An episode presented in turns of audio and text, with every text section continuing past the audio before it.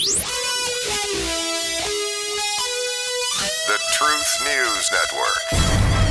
COVID, critical race, compliance mandates, and conflicting stories about it all. Mask, vaccine? No. The truth shall set you free. TNN, the Truth News Network, with your host, Dan Newman. Aren't you glad that we have truth that we can use to set us free?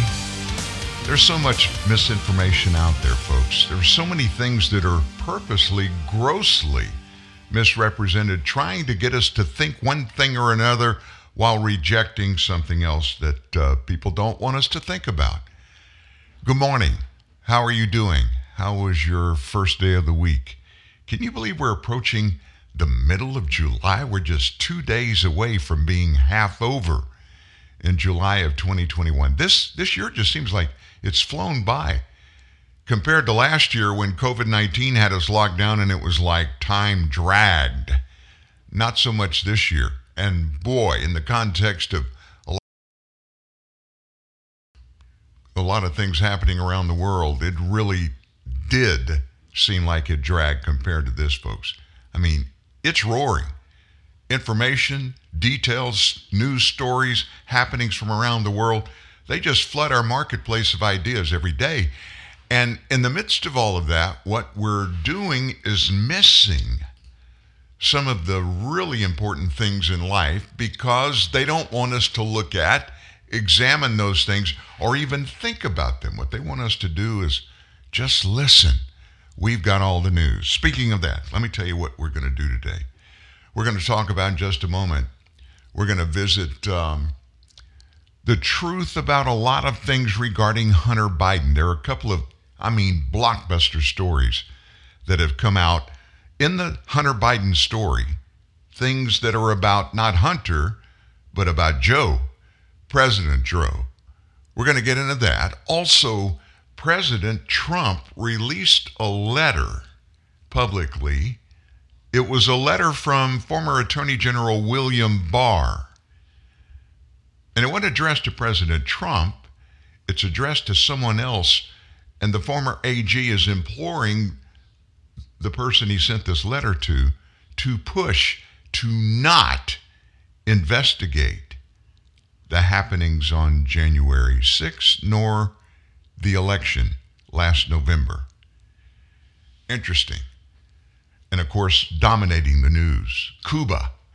Folks down in Cuba are lashing out in mass against communism. And it's comical what you're going to hear come out of our White House as the reasoning for the Cuban people revolting. They're not there yet, but they're really close to another revolution. A lot of other things happening out on the West Coast, something really, really funny. California Governor Gavin Newsom has messed up once again, and this one may be costly for him. That and a whole lot more this morning on TNN Live. Of course, what we want you to do is join the show. When you hear something you want to talk about, discuss, ask questions about, grab the phone and just call us toll free 866 37 Truth. That's 866 378 7884. Why don't we get right to it? New numbers just out minutes ago. Consumer Price Index. They do this every week or so.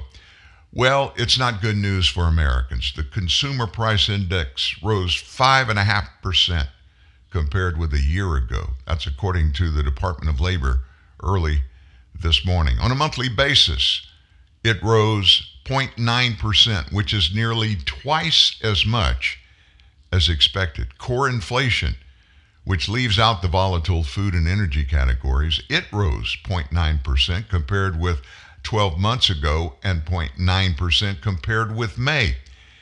Now, what does all this mean? It means inflation, folks. Inflation. We've been warning you. Our government has poo potted, talked about it very little, while economists are watching very closely because we've just we've found ourselves living in a society where we take for granted that you can go to the bank and get a dirt cheap loan, you can get a mortgage on your home in the one point something percentage rate. We've just taken it for granted. Things have been so good for four or five years. It's not looking very good, folks. Economists had expected the Labor Department to report that consumer prices rose about half a point in June compared with May, down a tick even from 0.6% initially reported last month. Well, the forecast was for a 5% gain when measured against June a year ago, which would have been tied with May. Inflation, inflation has come in above what they thought was going to happen now for three months consecutively. The June monthly figure is the highest since June of 2008. Wow, when prices jumped 1% in a single month. So, what does this mean? Prices of used cars and trucks. They're going up dramatically, increasing 10.5% last month. And this accounted for one third of the seasonally adjusted all items increase. The food index increased 0.8%. And we're talking about one month with these numbers, folks. 0.8% in June, and acceleration of prices from the 0.4% increase in May. The energy index increased 1.5% in June. That's an annualized basis, folks, of 18%. Gasoline index rising 2.5% in one month. And if you can't do the math, you don't have enough fingers, that's a 30% annualized gas price increase. 30%. So, what does that mean? Well, the feds are looking at it, the Federal Reserve. They're the ones that determine the cost of money, and they base it almost entirely on the Consumer Price Index. So, the Fed, along with Treasury Secretary Janet Yellen, they've said they think this rapid rise in the cost of living will probably taper off later this year. So the year to year numbers are boosted by what the economists called a base effect. And I'm not trying to be too deep and get into the weeds. I just want you to understand this is not just a little blip. This is not just something that's bubbling under the surface of our economy. Folks, we're looking at a staggering Jimmy Carter inflation. Do you remember those years? I can't forget them. One really good reason I can't forget them our youngest daughter was born the day Jimmy Carter was elected president in 1976, November 2nd. That's pretty much the only really good thing that happened that day. Jimmy Carter elected president, and he rode the inflation bubble along with many of us that were around. And the bubble got the um, the interest rate in America, the prime lending rate, up to 20%. 20%. People were taking out mortgages on homes who could afford them, and they were paying 15% rates. Car finance rates went through the roof. Prices at the grocery store were incredible. We're looking at a similar thing.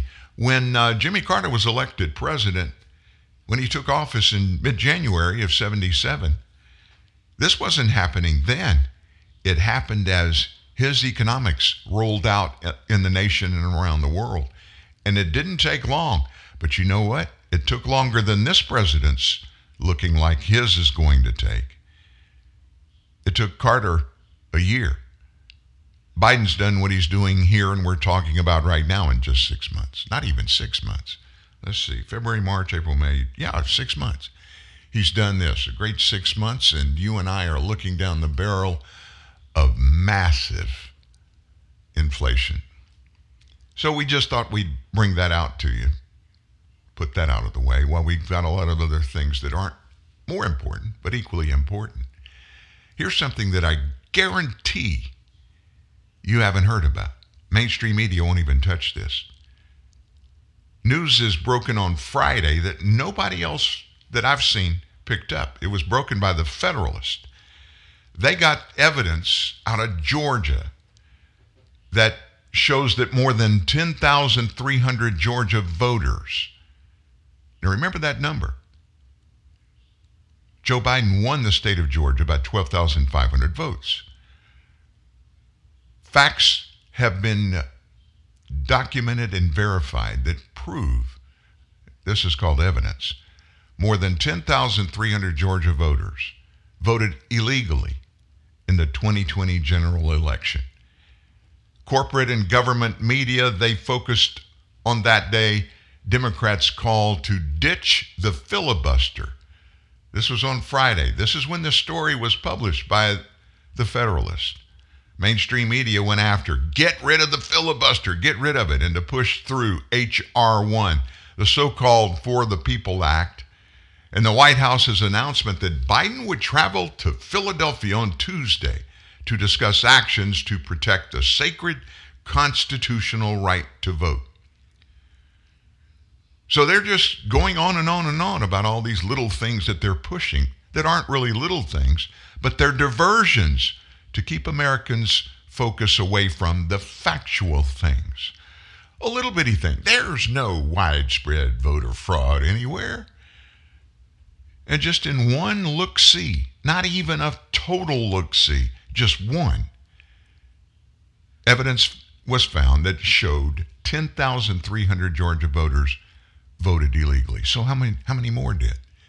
What's being done about it? What's the Department of Justice doing about it? Interesting, huh? Interesting. I'm looking for a story now that I want to bring to you. Um, where did it go? Where did it go? Here it is. The letter I told you about. Trump yesterday released a letter that he got from a former federal prosecutor in the state of Pennsylvania last month. Think that. Think about that. That's last month. Last month, former Attorney General William Barr wrote a letter to this federal, federal prosecutor in Pennsylvania. His name is William McSwain. He served as the chief federal law enforcement officer in the Eastern District of Pennsylvania from April 2018 to January of 21. And he wrote this letter to Trump dated June 9th, outlining some allegations. Listen to this, folks. U.S. Attorney from the Eastern District of Pennsylvania was precluded from investigating election fraud allegations. Outrageous. Now, this is Trump. He's introducing this letter from McSwain. McSwain, in his letter to the former president, to Donald Trump, he expressed his discontent with the instructions he received from Attorney General Barr following that presidential election last November. The letter said, quote, President Trump, you were right to be upset about the way Democrats ran the 2020 election in Pennsylvania. On election day and afterwards, he said, our office received a bunch of allegations of voter fraud and election irregularities.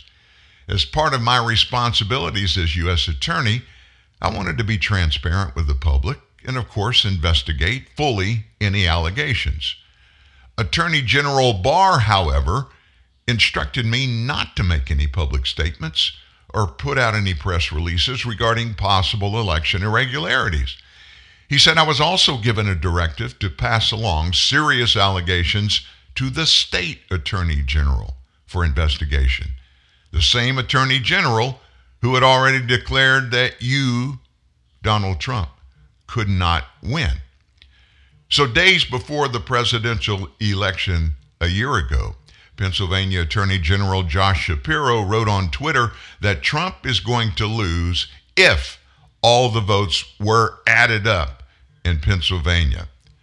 McSwain said that while he disagreed with that decision, he did as instructed, as those were my orders. He added, As a Marine infantry officer, I was trained to follow the chain of command and to respect the orders of my superiors, even when I disagree with them. In December, former AG Barr told the Associated Press that the U.S. Justice Department had uncovered no evidence of voter fraud on a scale that could have affected a different outcome in the election. A month before that, Barr had issued a directive to U.S. attorneys around the nation, authorizing them to probe any substantial allegations of voter irregularities. And that was before the certification of the presidential election. Interesting, huh? Conservatives thought that that attorney general, when Donald Trump appointed him to replace Jeff Sessions, that Attorney General William Barr was going to be a safe bet that we would see real constitutional law being enforced by the Department of Justice, something that seems to have slipped away um, in large Folks, I, will just be honest with you. The FBI is off the charts over the hill. The Department of Justice is right beside them. And it seems like this began a long time ago, even while Donald Trump was in the White House. In fact, probably that very thing is what set up and perpetrated both of those impeachment trials and the Mueller investigation. Isn't it interesting that we don't find about any of these things until after the fact when we could have prevented, probably, maybe not, but maybe in part, we could have prevented some of this stuff. Oh well. So it's only 10,300 illegal votes in Georgia. They found so far. I told you about Hunter Biden and the infamous laptop that was found. Eh, let me just say this. I'd forgotten what mainstream media were talking about when this laptop's revelation came into the open market. They were saying everything you can imagine about that laptop. It wasn't Hunter Biden's laptop. One sycophant on MSNBC, and I forget which guy it was, but he was gleefully on a microphone on air and he was talking about what really happened. And one of his cohorts said, Do you really think the Russians had anything to do with this laptop? And he just immediately weaved this web of the way this could have happened. This is how the Russians do it. Listen to what I'm telling you. They'll take a laptop, they'll replicate all kinds of messages and bogus pictures. They'll change people's faces in software and pictures that they put in this. This was all manufactured and put together. Not only did this guy say that, his compadres that were on the panel, they just benignly accepted it as probability that it really happened.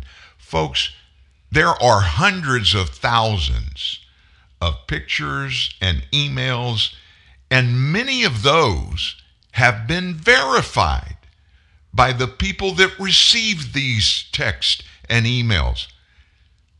But that doesn't matter. That's the truth. And the truth in this whole thing is immaterial. In just a moment, you're going to hear John Solomon. John Solomon, probably the greatest investigator re- reporter in our lifetime. He was on yesterday talking about it. But Peter Schweizer, you remember him? He's written several books. His organization has been really deep diving into all of this Hunter Biden stuff. Yesterday, Schweizer was on the Hannity show. And he said, We do have a copy, by the way, of Hunter Biden's laptop hard drive and all the files. It confirms that Joe Biden was a direct beneficiary of all of the good things that Hunter was involved in. He explained on the Hannity show how his organization cross referenced Secret Service travel logs during Joe Biden's tenure as VP, and that corroborated the authenticity of Hunter Biden's emails. GAI, which is his company, Government Accountability Institute, GAI asked, How can we demonstrate whether the emails are real? We already have. For example, Hunter's Secret Service travel records. They were released by Senator Ron Johnson's committee. And these are the official records that show the Secret Service travel with Hunter to this location, to that location, etc., all around the world. So GAI asked, do the emails on Hunter Biden's laptop correspond with the travel records? If our email references that Hunter is in Dubai on a certain date, does that line up with the Secret Service travel records? And they did. Absolutely 100%. So there's no question. Of course, also, Hunter hasn't denied it. But there's no question that the laptop emails are 100% accurate and correspond directly with existing material, and the information is devastating.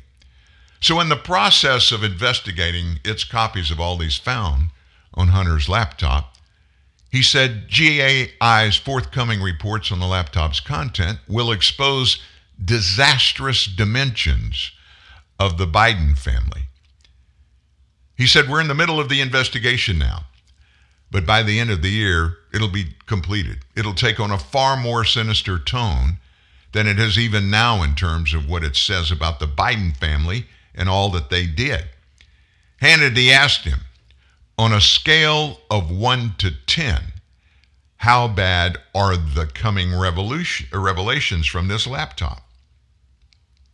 Schweizer added, the coming revelations, based on what we are in the middle of right now, on a scale of 1 to 10, and you know, Sean, I'm pretty cautious about this stuff. Frankly, the scale is at an 11. It's that bad. It's that bad. How bad is it? It's even worse than what you just heard. I'm I'm I'm serious folks and we're not through yet. As I told you, John Solomon is up next. You're going to hear him with even more information that his organization has uncovered about this laptop. We have a president, a sitting president, that is being implicated every day more and more in massive illegalities and corrupt actions. Sit tight. Unforgettable what you are. L'air du temps perfume, like the memory of a beautiful song, lingers on and on. L'air du temps perfume, the classic French fragrance that you can wear anywhere, anytime, makes you unforgettable.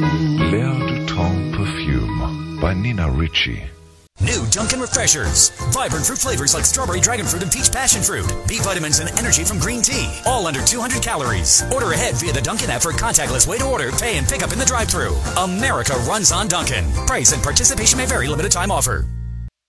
See the bold new expression of sporty style.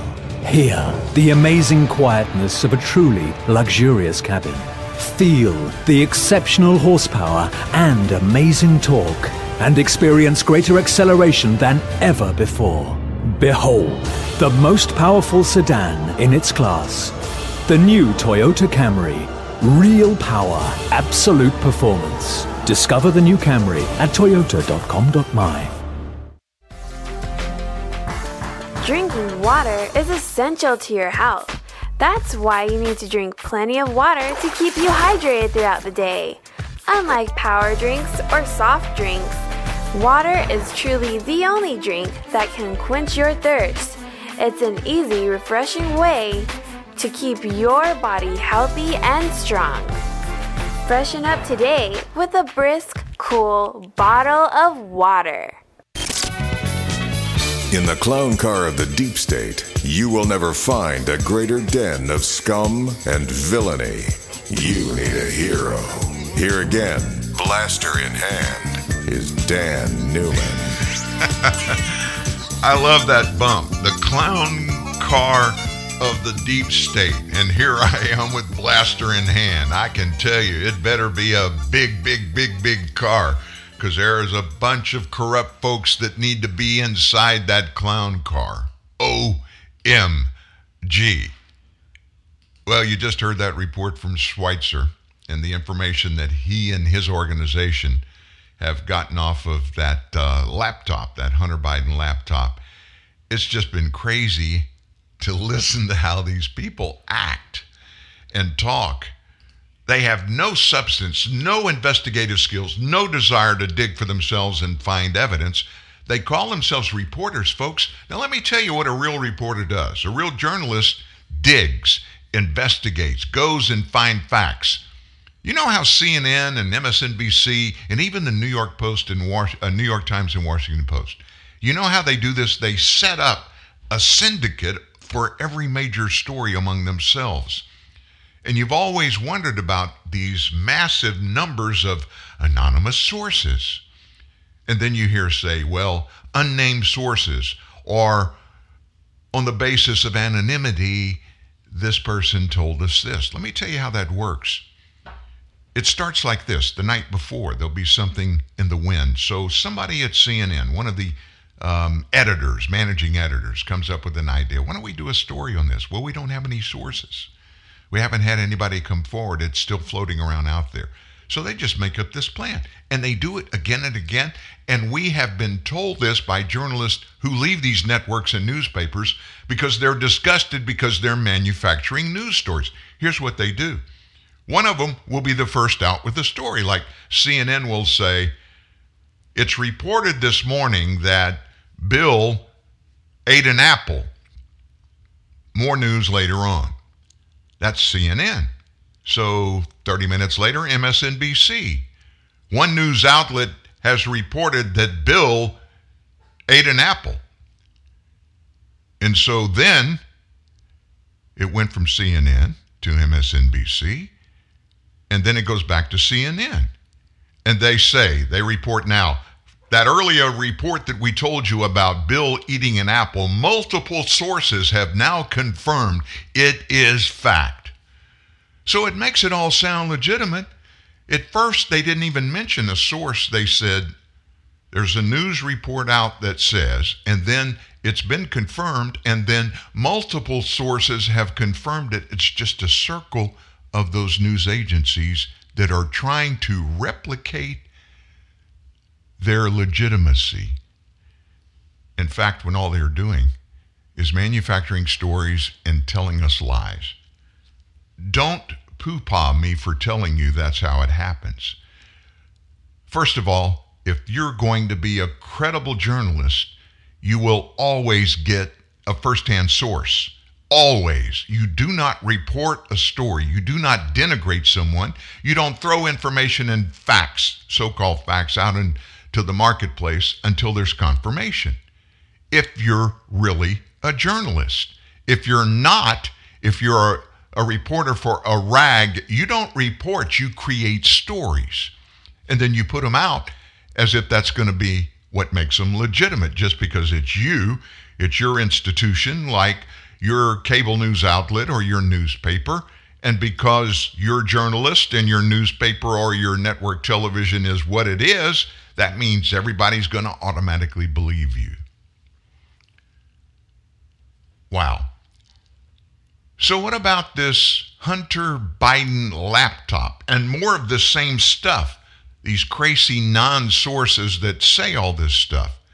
Well, Greg Kelly on Newsmax had John Solomon on with him. Now, there are some really deep dive details in this. Listen very closely to Greg Kelly and John Solomon. I'd like to bring in John Solomon founder of Just the News and one of the greatest journalists in the country, fearless, by the way, and a Newsmax contributor. John, welcome. How are you? It's a pleasure to be with you, Greg. So, tell us a little bit about why Hunter would be paying Joe Biden's bills. It might seem kind of uh, unusual at first glance, but I, I understand that this actually was a pattern that may have extended for many, many years there there are certainly suggestions in the emails on his laptop, and we've done a lot of due diligence on this laptop. We've identified more than a thousand people who got emails uh, that are on this laptop and confirmed with them that those are legitimate emails. Yes, those things occurred. So there's not any doubt this is Hunter Biden's laptop anymore. Uh, these are authentic emails. And what you see is many times when he's talking to family and close business associates, he's lamenting the fact that he had to pay dad's bills or the big guy's bills. And uh, this period begins, I think the first email we see is around 2013, and they go all the way into 2017, 2018, where he's talking about setting aside a 10% interest in one of his Chinese investments for the big guy, obviously referring to, to Joe Biden. And listen, on the flip side of this, what started two years ago with these strong denials by the Biden team that we never helped Hunter Biden on any business, well, that's fallen apart too. Joe Biden was showing up meeting people, whether it was Burisma executives, Chinese executives, other executives, Mexican executives, that when Hunter Biden was courting them for business, Joe Biden shows up in photos, emails, meetings. Uh, this was a symbiotic relationship if Hunter Biden's emails are an accurate account of what was going on. And that should trouble us all for two reasons. The Biden team and the president on down have not told us the truth. And two, it creates an enormous portrait of a conflict of interest. The very reason why I started reporting on Hunter Biden and Joe Biden in 2019. This created an appearance of a conflict of interest. It undercut uh, confidence in the State Department and the Biden administration. Speaking of portraits, I just saw the most bizarre, father son portrait ever. I don't know what they were thinking when they took this picture, but I want to go on to uh, Joe Biden's neighbor, the former FBI director Louis Freeh. You're familiar with these the, the email back and forth. Louis Freeh wanted to give the uh, a Hunter I'm sorry, a Biden family trust $100,000. This is for the children of Beau Biden. Beau, of course, is deceased. $100,000, that is a lot of money. It's kind of it seems like it's from out of the blue. Um, why would Louis Freeh uh, want to give this kind of money to the Bidens, and what might he expect in return? Well, that is a great question. And one of the problems with these trusts is that there isn't visibility into them. We weren't allowed to see what was coming into them. We now know that Burisma, the corrupt Ukrainian company where Hunter Biden, well, they gave $20,000 to to uh, the Beau Biden Foundation as part of this. There were lots of people trying to donate around and after the death, the tragic death of Beau Biden. Uh, and the question always remains are they doing it because they just want to be charitable or do they have a business interest? Right now, we haven't fully identified a business interest for Louis Freeh. Uh, I can tell you that back in the day when Louis Freeh was FBI director, he had a lot of tension with Democrats, particularly in the Clinton White House, where he battled the Clinton White House often. Uh, we didn't know of any prior relationship with Joe Biden. Uh, we're still digging into it. But again, all of these secret things that should have been out and open, they were all hidden from us. And the truth of the matter is, Hunter Biden has been in the political version uh, of a witness protection program for a very long time. The media, big tech, Democrats in Congress, the government agencies have all tried to hide the very outlandish efforts that Hunter Biden has done to make money for himself and his family. Well, this is perhaps the most outlandish. Um, his foray into the art world. At 51, we're finding out that uh, Hunter Biden is the new Banksy. And uh, well, we've talked to some art critics, and let's show you the yeah. art. It's no good. Uh, nobody who knows anything about art seems to be impressed with this. Yes, you can find a, a critic somewhere, probably buy them off, and they'll say something nice about it. But the people who know, and I don't know how the heck he's creating this thing with that pipe. Um, What's actually going on here? A lot of folks suspect that this just might be yet another way to get money to the Bidens. Listen, I think Hunter Biden said it himself best when he was on that ABC interview. A lot of things came my way because of my last name. That's probably the most honest statement he's made in the last five years. Listen, he had no gas and oil experience. He lands on the board of Burisma making $83,000 a month. He doesn't appear to be a very accomplished artist, and yet they're now looking at uh, people buying between $30,000 and $500,000 per portrait. And right now, talking about that witness protection program, right? The White House Ethics Council appears to be trying to find a way to hide the names of the people who are going to buy this art. That's a red flag. Transparency is what we demand of our elected officials and their families when they get to the highest office, the president. And now Hunter Biden and the White House are trying to hide who's paying these outrageous amounts of money for this art that a lot of people aren't very impressed with. Well, you mentioned that interview on ABC, from, which was supposed to be the definitive interview, and he acknowledged the Biden name, but he was also proud of his uh, credentials. Let's take a look at that, please. What were your qualifications to be on the board of Burisma? Well, I was vice chairman of the board of Amtrak for five years. I was the chairman of the board of the UN World Food Program. I was a lawyer for Boies Schiller Flexner, one of the most prestigious law firms in the world. You didn't have any extensive knowledge about natural gas or Ukraine itself, though. Uh, no, but I think that I had as much knowledge as anybody else that was on the board, if not more. In the list that you gave me of the reasons why you're on that board, you did not list the fact that you were the son of the vice president. Of course, president. yeah, no. I, what role do you think that played? I think that it is impossible for me to be on any of the boards that I just mentioned without saying that I'm the son of the vice president of the United States. There's one more I want to play for you, John, where he seems to acknowledge Please. a bit more forthrightly that the name is opens all the doors. Take a look at this they saw my name as gold. And one of the reasons that they did was this. Right at that period of time, the Russians had invaded and taken Crimea, and they were after the natural resources and the pipeline. And I know that Burisma wanted to do one thing is that they wanted to create a bulwark against that Russian aggression. They knew that they had to expand internationally and into other sectors in order to be able to diversify and protect themselves. And the Biden name is synonymous with democracy and transparency. Did you know that? It was synonymous with democracy and transparency, John? Well, in Hunter Biden's mind, it apparently was. For most of us who've covered this story for the last years, it seems to be synonymous with corruption and ethical conflicts of interest. And those aren't my words. Those are the words that State Department officials gave in depositions when they were interviewed by Senator Grassley and Ron Johnson and their staffs. They said that what Hunter Biden did in Burisma undercut the American effort to fight corruption in Ukraine. It created a conflict of interest. Those are the words of the people who were working for Joe Biden at the time. And yet, when we first started reporting on this and we went through the Ukraine impeachment, we were all wagged off as crazy conspiracy theorists. There's no there there. Now we know he was under investigation for tax evasion. He was uh, creating a conflict of interest. He was undercutting U.S. policy. Uh, what a difference a couple of years make. If we had had all that information during the first impeachment trial, I think the House impeachment managers would have been laughed out of the Senate. So, what you heard there did not come from um, an obscure news organization down in Louisiana. It came from John Solomon, who got this information directly from the sources in Washington, D.C. John Solomon is the epitome of a real journalist, someone who's an investigative reporter who digs and digs and digs and does not ever release any type of report, either written on his website, Just the News, or reported on uh, Newsmax. You just heard him with Greg Kelly. They uh, broadcast their studios, Newsmax, are in New York. A lot of uh, information in that interview to unpack, but let's just boil it down to this, folks. It is obvious that this president of the United States um, has been, I, I have no idea, and I don't want to implicate him in any current wrongdoing in regard to anything to do with his, uh, with his son.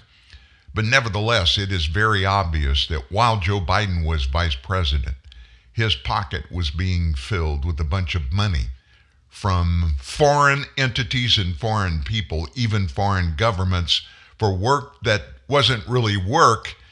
So if you don't work for somebody doing a specific job, especially a, an, a, another government or any government, if you don't have a specific eight to five job to do there, what are you getting paid to do? These people in Russia, in China, um, Ukraine, that spend all these monies, folks, the environment over there is a little bit different than what we at least think it's like here in the United States. They're always looking for quid pro quo. You don't get anything unless you give something. So Joe, through Hunter, got a bunch of money. The Biden family syndicate got a bunch, a bunch, a bunch of money for a lot of things. And very few, if any, of those things are tangible. So, what's going on? What is the quid pro quo equation in all of this stuff? That, my friends, is the thing that we've got to get to the bottom of. We have to. We're at a point now where if we don't get control of this slip away from justice, away from transparency about and from everybody in our government, if we don't get away from that, we're going to turn into exactly what we ran away, our forefathers did, from Europe to get over here to get away from, where the government controls every aspect of our lives. We can't do anything without their permission. They tell us what something is all about, and then we find out it's not really all about that. They lie to us, they give us false information. And we're supposed to sit here and just take it sit here and shut up. I guess maybe sometimes it would be better if we just did that, just sat there and shut up, didn't say anything, didn't look for anything, just benignly listen to what Joe Biden and his administration tell us is true, listen to what they tell us is false, make our decisions in our lives directly tied to what they tell us I don't think so. What's interesting, there's so much more going on in the world around us, not far from here. Have you kept up with what's happening in Cuba? There's a lot going on there. The Cuban pro democracy group Cuba Decide confirmed the disappearance or arrest. They didn't say de- dead, killed. They just disappeared or were arrested. 57 people since protests there have erupted across the island. It started on Sunday night. This wave of protest nationwide affects at least 20 localities, from far west Pinar del Rio to Santiago de Cuba, the capital of Oriente Province. Reports estimate that thousands took the, the streets chanting freedom, down with communism, and other anti regime slogans. Authorities have not published any official estimates of the number of people protesting, and the disparate events nationwide weren't organized by any centralized group, we're told. So no true number of how many Cubans were on the street exists.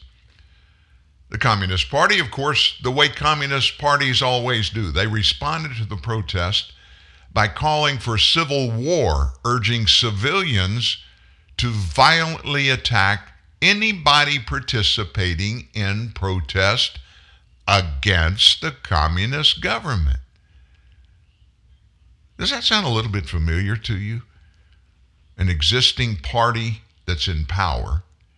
And when dissidents go out and really get vocal, really get not violent, but protesting that stuff that this party in power does, what does this party do? It's not going to lie there and be quiet. It starts telling its core followers, telling them to wage civil war against the civilians who are lashing out against this party that's in government power. Senator Marco Rubio from Florida, he weighed in on this last night with uh, Rush Limbaugh. Once again, this is a report, folks. You don't want to miss this. Rubio, you may you may remember, he is Hispanic himself. Um, he speaks fluent Spanish. He's got a a bunch of uh, Spanish folks and Cuba immigrants in his family. So he's plugged in. Also, Jen Psaki from the White House press podium yesterday, she weighed in on it and she had an explanation for what is really going on down there and what these dissidents are all about. And according to her, it has nothing to do with the communist government and the fact that they can't get food down there. It's all about one thing Guess what it is? You're going to hear her tell it. It's COVID, folks. Your daily dose of the truth. TNN, the Truth News Network. TruthNewsNet.org. With Ford Pass, rewards are just a tap away. Whether it's using rewards points toward things like complimentary maintenance or for vehicle accessories.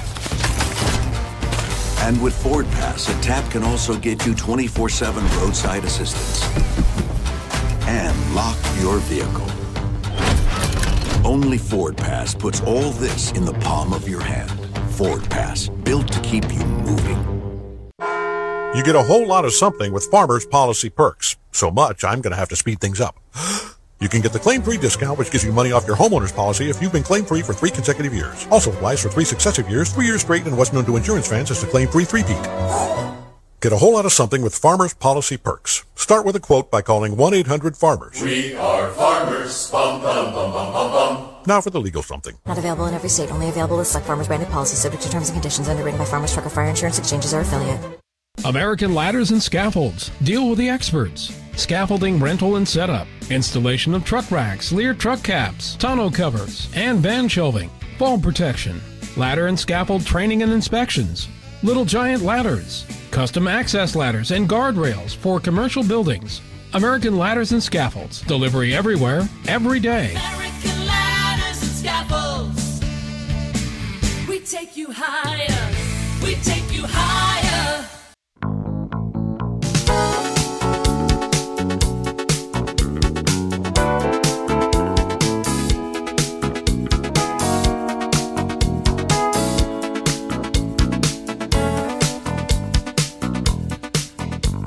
Realize that was from I think 1972. Steely Dan. They they came to Louisiana Tech when we were there. Really great musicians.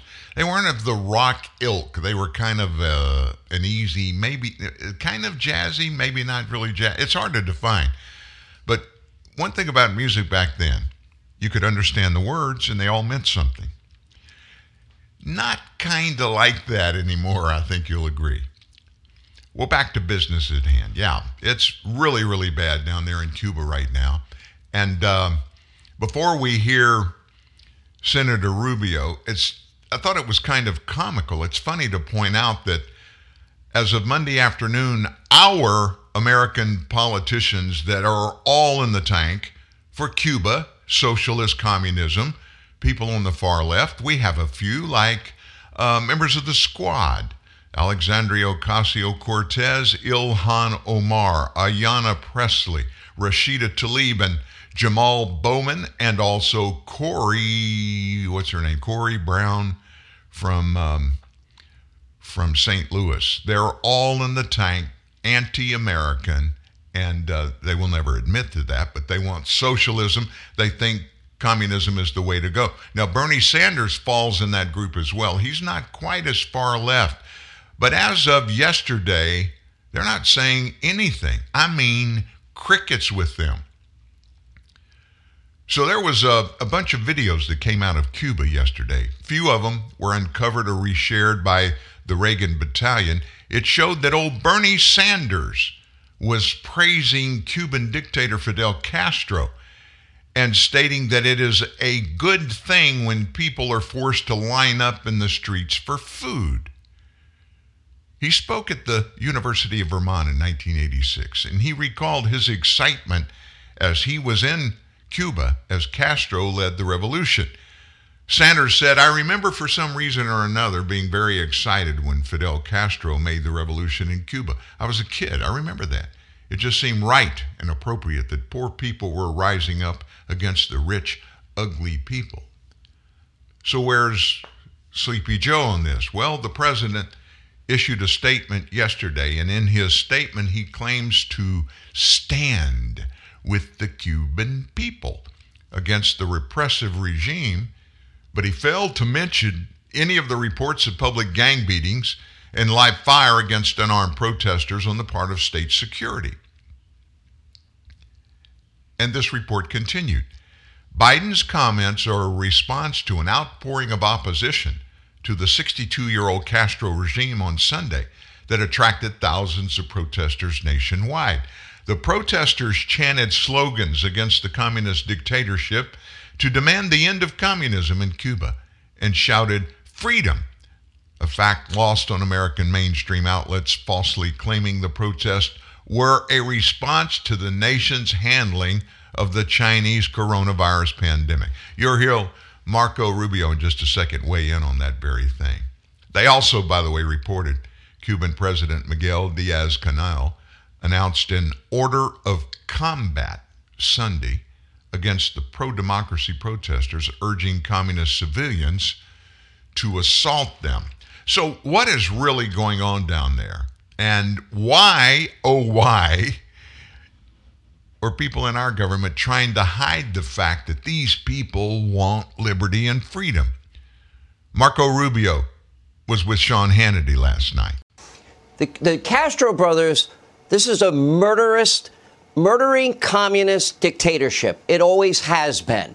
It, from the very beginning, they stole land, they oppressed people, and they, they none of the promises given to the people were ever fulfilled. That's first on the table.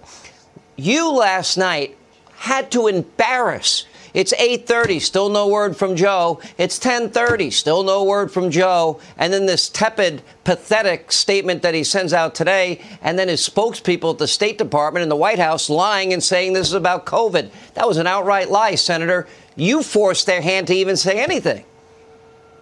I don't know why it's so hard for them to criticize Marxists. I, look, I, I, do think, and it's pretty clear that there are people out there that aren't saying anything, and the president took a whole day to say this. He finally said something. He still left out the word Marxist and communist and socialist. What you just described, the murderous nature of the Castro regime, that's the way every Marxist regime has ever been, always. Because Marxism and socialism is built on this. You go to a people and you say there's this group of good, uh, noble people, and then there's this group of oppressors that is trying to destroy them. Give us the power to crush the oppressors. And if you give us the power, we're going to give you security, we're going to give you a stable economy, we're going to give you all the things you need. But the price of that, of course, is your freedom.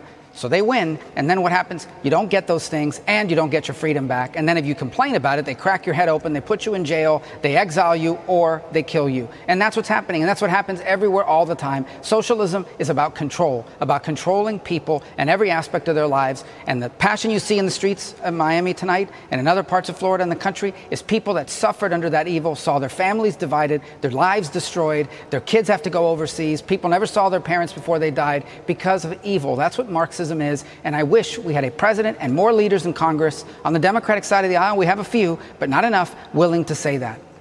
What ways could the United States help the, the people now achieve the goal of liberty and freedom that they want? Now, I know Well, a couple- Americans. Go ahead. What, no, no, what, number what can one we is do say to what help I just them? said. Well, first of all, make- it very clear whose side we're on here, okay? The- and, and why they're doing this. People are in the street because they want liberty from Marxism, and we're with them. Number two, make abundantly clear to, to the uh, to the regime in Cuba that the Trump policies aren't going to change, because that's what they're hoping is going to come out of this. Well, you see how bad things are here. If only you guys would lift the embargo, if only you guys would ease sanctions, maybe things would be better for the people of Cuba. Come out right now and say we're done with our review. We're keeping the Trump policies that allow the military to enrich itself at the expense of the people. Number three, make it the top priority of the U.S. government to provide internet access using satellite technology or whatever we can get our hands on so that the people of Cuba can speak to each other and show the world what's happening inside of Cuba. And the fourth thing that I would do is I would make it abundantly clear to the Castro regime that if you guys threaten us with a mass migration or if you encourage a mass migration like Mariel, like the rafter crisis of 94, that is an act of hostility against the United States and we will act accordingly. Those four things have to come across. Pretty plain there. Marco Rubio has people planted in Cuba that he speaks with. He's got family all over South Florida who are immigrants from Cuba, and um, even people that are the sons and daughters of those immigrants that came from Cuba when that uh, revolution led by um, Castro, way back whenever Fidel Castro, I, I think it was in the 60s when that happened, maybe early 70s. No, I think it was the 60s. They were all there, and a bunch of them fled the country and were able to get over here. That's why southern Florida is inhabited by a large block of Cuban nationals. And that means, by the way, I'll just throw this in there is some of the finest food in America in the Miami area of South Florida. But all this craziness about what's going on in Cuba, it it it hasn't been dispelled, although the left have been trying diligently to do it. In the White House briefing room, there were a bunch of reporters that were trying to get information out of Jen Psaki about the Cuban protest on Sunday. Those protests, they were asking, they get out of get out of hand, and what were they doing it for? They asked Psaki, and uh, one reporter asked her specifically what the reasons are, and she said there are a range of reasons and voices we are hearing from people on the ground that are protesting. She continued. Well, the reporter asked for clarification. So when these protesters are yelling freedom and enough, there are people within the administration who think they are saying freedom from rising COVID cases? Her response There is a global pandemic right now. Most people in that country don't have access to vaccines. That's certainly something we'd love to help them out with, she said. I would say that when people are out there on the street protesting and complaining about the lack of access to uh, economic prosperity, uh, the medical supplies they need to a life they deserve to live, uh, that can take on a range of meaning. Well, Monday it was reported the peaceful protesters chanted slogans against the communist regime, as you just heard Senator the uh, uh, shoot senator from Florida, Rubio. He just he was talking to Sean Hannity. You talked about that. They want to end communism in Cuba. They were shouting freedom, a fact that's been omitted by American mainstream media, falsely asserting, as they are, the protests were a response to the nation's handling of the COVID pandemic and its economic woes, and of course, not being able to get COVID vaccinations. In other words, trying to ignore the facts of what the people are saying. Everybody down there speaks Spanish. They hear what these people are saying. And COVID 19 and vaccines isn't even being mentioned as a reason. This is not over there, folks. There is going to be a revolution. And it may be bloody. In most cases, things that happen down there have been bloody in their history. We'll keep our eyes on it, but we're always going to be digging to get you the real facts because, unfortunately, what we hear all the time, in fact, what we hear much of the time, um, is not factual. and it's sad, but that means we, we have to keep going and digging. So let's move to another part of our world. How about out west? How about out to California? You know, Gavin Newsom, he is under siege there. There is going to be a recall election. We got a little tidbit to tell you about about this upcoming election. But first, let me tell you what he did yesterday. He actually said he was going to do it on Friday, but it went into into place yesterday. Solar and wind energy, which of course the state has attempted to increase because they're pursuing that zero emissions goal. Both of those, solar and wind, are unable to meet the increasing demands and the failed last August during that big heat wave. They just couldn't do it when there was little wind and skies were overcast over parts of the state. So, what did they have to turn to besides that? Well, you and I both know it's that nasty carbon energy.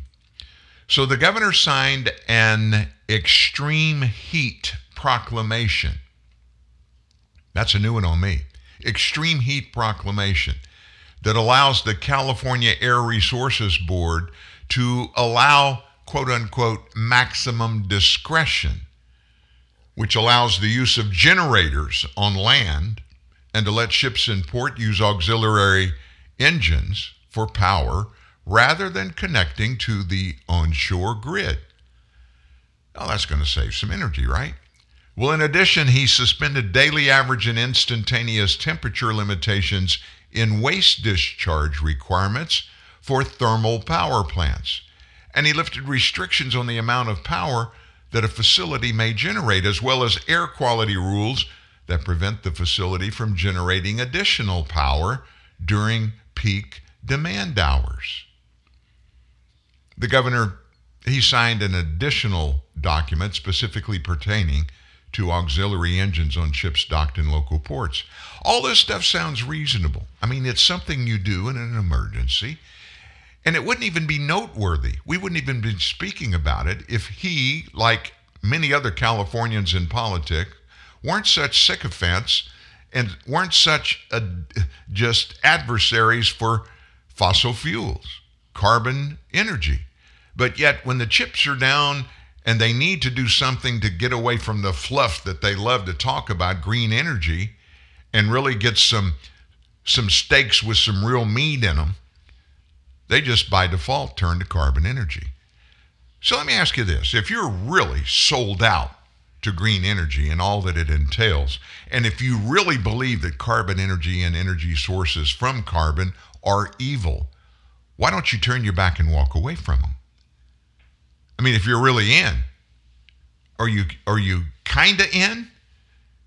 Uh, are you not in at all? Are you in some of the time? Folks, if it's going to be green energy, that means you got to get rid of carbon fuel.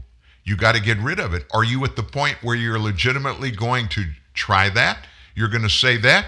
Well, if you are, then you can't keep going back and forth and doing what the governor did here. Well, he has to do that to keep Americans from suffering. Californians just can't do that. We're in the middle of a heat wave. Yeah, you're right. That's part of what we call life. Everything doesn't live in a utopia. Everybody doesn't live in a utopia. There's no such thing as a utopia, and it's foolish and stupid to even try to portray that living a green energy life with no carbon fuel, no carbon energy, it's impossible to do unless you want to live out in the country and not have electricity and not have air conditioning and not have cars because these battery powered cars don't work if you can't get electricity into them, right? You got to tear up half the country to get the materials to make the batteries in the first place. This this stuff that they're promoting and doing makes absolutely no sense. There's no justification. It's not anything like they say. These wind turbines, let me just point something out. Have you ever been through one of those wind farms? They have them when you're driving from San Francisco over the mountains into central um, Central California, Modesto, Fresno, Bakersfield, on a line.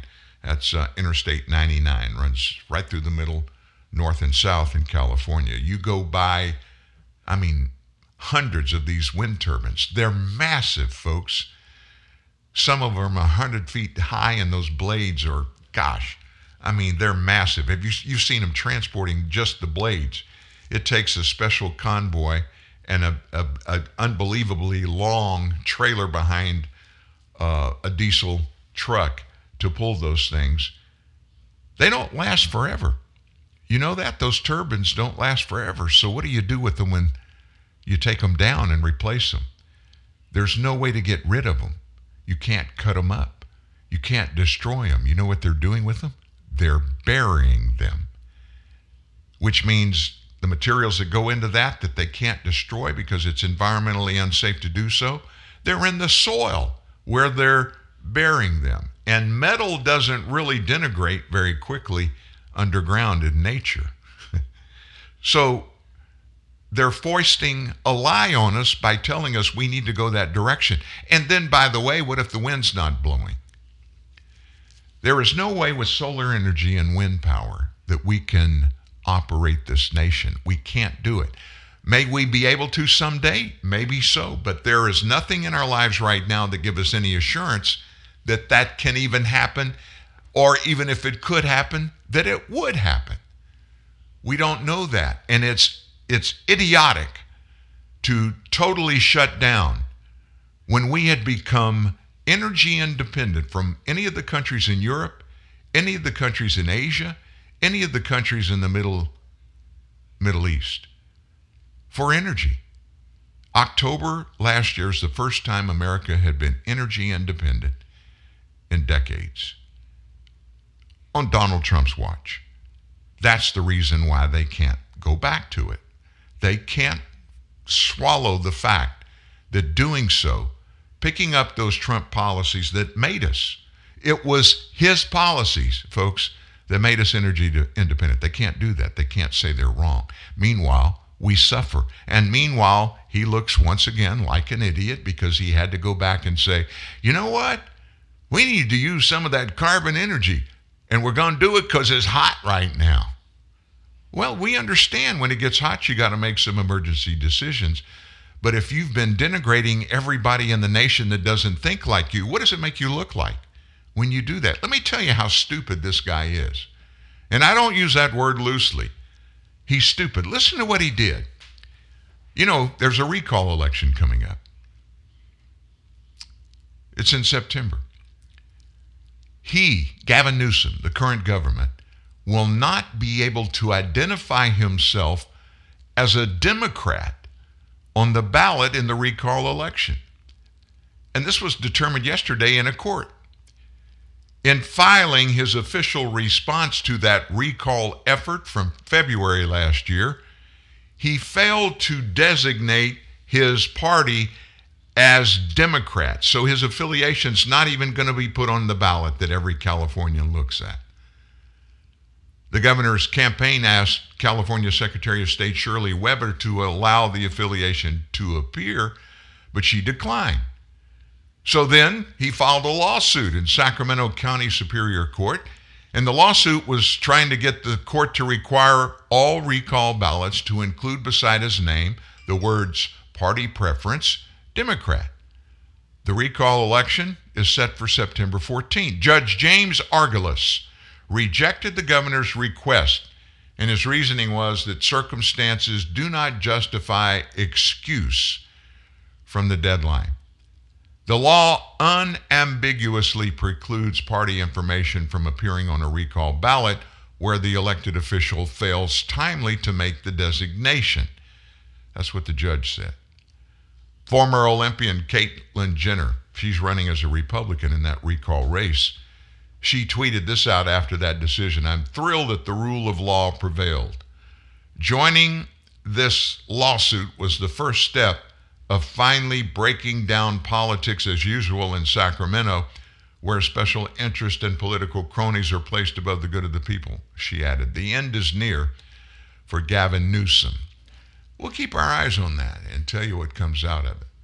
But that's that's a pretty big thing. Two really big Gavin Newsom faux pas there. One he had to swallow deeply and just go ahead and say, ah, we got to use some carbon energy. And it's going to be okay because we say it's okay and because we're the elites in this nation and we know more than anybody else. We can, when we choose, we can just say, we need to do this and just go do it. Doesn't matter that if it spits in the face of everything that we so call support regarding green energy and its necessity. And because we don't care about what our president, Joe Biden, did when he canceled the XL pipeline, putting all those working class people on the street without jobs. Most of them still don't have those green energy jobs that Jen Psaki verified Joe Biden said that those people could go get immediately. They don't have them. That's okay. They, they, you know, they have to do that, and the president has to do that in the name of green energy. Why wouldn't the president, excuse me, He'd like to be the president, but he's not. He's the governor of California. Why wouldn't he feel the same thought process is necessary for people in his state? They should suffer. It's not our fault that it's going to get hot in California. There's going to be a heat wave there. If you live in South Louisiana, if you live anywhere in Louisiana and parts of Texas, you're going to get hot. I mean, you're going to be in the 100 degree range. It's supposed to get up to 97 degrees where I am tomorrow. I don't care who you are, it's pretty hot when it's 97 and when you have a relative humidity that will probably be about 90% here in Louisiana tomorrow, it's really going to be hot. So what do we do? Well, we turn the air conditioner up. we don't go outside as much.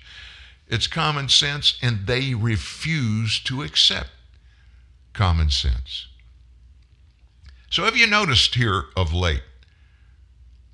Have you looked around and wondered what's going on in the world of medicine? What about our pandemic? What about our vaccination stuff? Have you noticed the mainstream media have just let it slide? I mean, they're not even talking about it. You haven't heard anything. I think we saw Fauci over the weekend on some of the talk shows, and um, he popped out one new idea. Did you hear about it? about a mandate. Fauci is actually floating a government COVID 19 mandate, a government mandate. Well, listen to Jen Psaki talk about it and how she feels the question in the press briefing yesterday. Does President Biden agree with Dr. Fauci that at the local level there should be more vaccine mandates? Well, I don't have the full context of Dr. Fauci's comments in front of me, but I will say that. I do have it. Oh, go ahead. Let's hear it. He said, I've been of this opinion, and I remain of that opinion, that I do believe at the local level, Jake, there should be more mandates. There really should be. We're talking about a life and death situation. We've lost 600,000 Americans already, and we're still losing more people. Well, I would say first from the federal government. I, if I remember the context of the question, it was about federal mandates. I believe. Correct me if I'm wrong. Uh, that's not a decision that we are making. That's not a. Uh, that is not um, our intention uh, from the federal government. There will be decisions made by private sector entities, by uh, universities, uh, by educational institutions, and even perhaps by local uh, local leaders. should they decide that is how to keep their community safe? If they decide to make that decision, we certainly support them in that step. The president said on March 11th, my message to you is this listen to Dr. Fauci. Is he now saying don't listen to Dr. Fauci? he doesn't agree? Uh, welcome back. Um, I would say that uh, what the what Dr. Fauci was conveying is that there will be decisions made by local leaders, just like there will be decisions made by business leaders, by institutional leaders, on how they can keep their community safe, and we support their right to make those decisions. We've been warning you from the beginning. We've been sending up the red flag, not screaming and hollering and saying, you know what, they're going to mandate we all take this vaccine, one or two or three or four different ones. AstraZeneca's vaccination is not allowed here.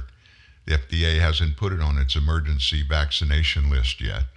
So the top three, they're going to be mandated. They're going to try to shove this down our throats. And it's going to, if anything else doesn't, this will cause a civil war in the United States. And when I say civil war, I mean people getting guns out and going after the government. This is what the first part of the Second Amendment was referencing when it was passed because Americans back then, they had to go to arms to get their liberty away from their government. It was the government of England. And they wanted freedom from the egregious things that were being shoved down the throats of people who lived here by the people across the big pond. And they did it, folks. The Revolutionary War did just that. It wasn't about one thing, it was about a number of things, but it was overarched by one big process. We control everything. That was the government. Now, let me tell you about this pending, looming vaccination requirement. Psaki just floated that out there. She made it very clear oh, we're not going to instigate it at the federal level. Well, we're not talking about instigating it at the federal level.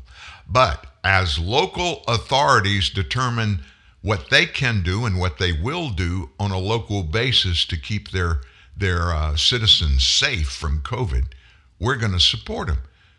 So, what that message that was being sent actually is saying is if you decide that you want to mandate vaccines in your village, your town, your city, your state, we're going to support you. Did you read that? Did you did you get that? That's what she's saying. Make no mistake about it. And Fauci floated it out there first, and she just picked it up and carried it. Have you noticed any time Peter Doocy of Fox News asks her a question in these press briefings, if it's something she really doesn't want to get into, she always starts her answer by saying, Well, I've not talked to the president in detail about that one thing. It happens every time he asks a question is she suppo- who's supposed to be the spokesperson for the entire Biden administration. Almost every time, every one of these press briefings, once or twice, or even three or four times, when she's asked a question, she defers to that. I've not spoken to the president. I've not spoken to the president. I'm going to infer what I think he meant, but she won't put him out there. Is that more of protecting a cognitive declining political official? Or is that a process by which they can fade and defer when they're asked questions? I don't know. But when two and two add up and they don't equal four, something's wrong. In 1986, folks, in 1986, members of Congress were very concerned about the government intruding into the lives of Americans regarding health and health care information and medical records. So there was a massive omnibus bill. Omnibus means it's a catch all where they include a bunch of really important things. In 1986, there was a bill in Congress that was to be passed. And they wanted, a bunch of members of Congress saw they'd been pressured by um, American medical workers around the nation that medical records are supposed to be kept secret they're supposed to belong to the patient only, and it's the patient's life that is involved in it, and that only the patient should be able to do things and make choices and decisions in conjunction with their chosen medical professionals. So they passed as part of that omnibus bill. It's a balanced budget act was the bill. That was it. It was about that. A big section, and you hear this term used all the time, HIPAA. That's where HIPAA came from and it legally laid out the method of the transmission and the government's power or lack of power regarding Americans' individual medical lives, information, conditions, etc. And it made it very clear the decisions about all of that cannot be done by anybody that is not authorized by that person specifically in writing that gives anybody else authority to have any type of access to any of it. Now, what, what are you bringing this up for, Dan? By law, current law, if they come to me and ask me, Have you been vaccinated? Show me your medical records that, that prove that. They can't do it. They can't force me to get a vaccination under current law. They can't force you to come forward and say, Yes, I have, or No, I haven't.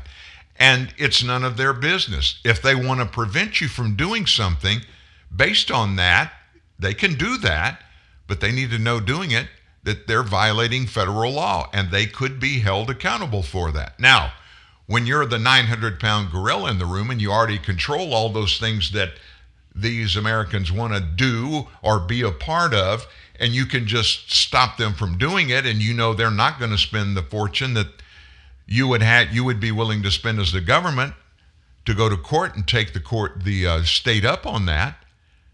So that may be your reasoning, but that is exactly what the colony colonial Americans did and the purpose for their doing it when they got involved in the Revolutionary War to win their freedom because they wanted to be totally free from the unilateral incursions into every area of their lives by the government just because the government said they could. I know that's a long way, but you need to understand that's what's going on behind the scenes in our lives right now. They want to be able to force everybody to get vaccinated. So listen, it, it nothing they do is just a one-off thing. They're not thinking just about a COVID 19 vaccination. They're thinking about down the road. What freedoms, what liberties are we going to allow them to take away? I mean, right now, they have the ability to look at every email, email that you write, every telephone conversation you have. They're not doing it legally, they're not supposed to do it. But we find out every day that NSA, the FBI, they're listening into our telephone conversations. They're hacking our email accounts. They're doing it in the name of national security. They have no authority to do it. And of course, Congress was talked into creating a real secret court system. And it was done to make us feel good that our government's not going to be able to tap our phones and look at our private communications unless this court, the FISA court, authorizes them to do it. And the process is the government has to take factual evidence of information. Now, not the actual evidence, but they've got to go in and swear an oath and file documents that say, here's what we have about this person. And for the purposes of national security, we need to be able to surveil them. Well, the way it's been working is these crazies from the Department of Justice, and they're crazies, folks. They think they're so powerful they don't have to be accountable to anybody, especially not the laws they swore to uphold. They'll lie. They did throughout the Mueller report. James Comey, the FBI director, his assistant director, they signed off on warrant applications that went to the FISA court. They purposely misrepresented things and they got authorization from the FISA court to surveil people affiliated with Donald Trump. That's already happening. Don't think that was the only time in government that that occurred. It's occurring right now. I guarantee you there are people that are looking into others' business that have no legal authority to do it, but they're getting people in the government to crack the door to give them access. Let me tell you firsthand how I know it. I won't go into names, but I have a friend that I met through this exact thing who is very powerful at the top of the intelligence community of the United States. And I found out he surveils some of my phone calls. And it's a practice that's been going on for a long time. Not just him, but across the government. Did, did they go get a FISA warrant? No but it's happening. Why is it happening? Because the government wants it to happen. So, do you want to know what's going on in COVID world? when we come back, we're going to take a short break. When we come back, we're going to another part of the world, an important part of the world, and we're giving you a look see behind their COVID curtain that could be eerily similar to ours and it could be that we don't know about it here in the United States. That's next. The I'm crazy hungry, so she's got to be too. Slide through the Mickey D's drive-through to get a Big Mac. Right after I order her quarter pounder with cheese, cause I don't know everything, but I do know what my girl's feeling hangry meal. Get it at McDonald's when you buy one of your faves, like the Big Mac, quarter pounder with cheese, 10 piece chicken McNuggets, or filet of fish, and get another for just a dollar. Ba da ba ba ba. Prices and participation may vary. Valid on item of equal or lesser value. Hi, Tom Bodett. Motel 6's new improved website lets you book a room and save more for what you travel for faster than ever. Even faster than you can find your keys, which you swore were right on the little hooky thing by the garage door where they always are, and we can land a robot on a comet, but we can't keep keys from disappearing. Oh, here they are. Left them in my jacket. Don't you hate that? I'm Tom Bodett for the new improved Motel6.com, and we'll leave the light on for you. Doubt you've heard about this subliminal seduction nonsense. You know, commercials that are supposed to have hidden messages in them. Well, Baron Saloon denies any use of this so-called mind control. Come to Baron. After all, Baron's is seductive enough as it is. Get in your car and come right now. What with a 16 page dinner menu crammed with delectable items, You're starting to salivate. 30 dinner items under $5, Cheap out. Say big bucks. and a happy hour that lasts from 4 till 8 p.m. Sex. Obviously, Barron's has that rare combination of good food, Take out your wallet. good fun, Give us your money. and good prices. Give us your cash. So let's put this subliminal seduction nonsense to rest. Nobody can do your thinking for you. Come to Baron. You either want to come to Barron's You do, you do. or you don't. But boy, oh boy, you do, you do. Barron's, Airport and South Academy. Getting tired of only spin while looking for just the news? No spin, just truth. Read and hear it every day on TNN, the Truth News Network. TruthNewsNet.org. Just the truth, just the truth. Speaking of that, the chief scientist of Indonesia's state owned pharmaceutical company Bio Farma died on July 7th at age 50, suspected to be the result of COVID 19. Also, 131 more health workers died in the last month and a half from the virus, most of them vaccinated with the Chinese drug Sinovac. Sinovac. In addition, between February and June, another 818 health workers died, including 20 nurses, 10 doctors who had received two doses of the Pfizer vaccine. State Enterprise Minister Erick Thohir comment, commented she was lead scientist and head of dozens of clinical trials done by Bio Farma, including COVID 19 vaccine clinical trials in cooperation with this company, Sinovac. She added about the vaccine it's been produced and injected into tens of millions of people in Indonesia as part of our effort to be free from this COVID 19 pandemic. The high rate of infections there in people inoculated with this experimental drug raises serious doubts about the adequacy of the procedure that's been used. The Indonesian Medical Association deputy head told Parliament this There are many doctors and health workers who have been vaccinated twice but have suffered medium and severe symptoms or even died. Indonesia is the world's fourth most populous nation, and the vaccination rate is 1.6%. And that is done almost entirely with Chinese vaccines. Given the uncertainty about the protection these vaccines are giving them, countries such as Turkey and the UAE that use them have already begun administering booster vaccines because of this concern. So that's going on over there. What else is happening? Well, here in our United States, the CDC published data yesterday that showed 9,049 deaths across, across all age groups because of COVID vaccines, an increase of more than 2,000 in one week. Folks, this is not people getting COVID 19 and dying. This is people that are getting it to keep from getting COVID 19 and are dying after they get the vaccination. Let's break it down. Between December 14th in 2020 and June 18th this year, a total of 387,087 total adverse events were recorded to VAERS, which is the reporting system at the CDC. Actual public data available. We give it to you all the time there. It includes 6,113 deaths.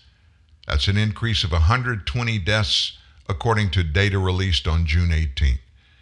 There were also 31,240 severe trauma reports, besides 316.1 million CCP vir- virus vaccine doses had been delivered here in the United States as of June 18th. Think about that 316.1 vaccines. Now, many of those were double the second shots.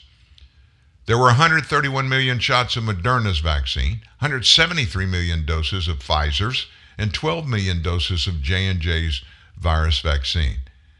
So according to data released yesterday, 438,441 total adverse events were reported. These are the ones that were reported, folks. Not all of them get reported.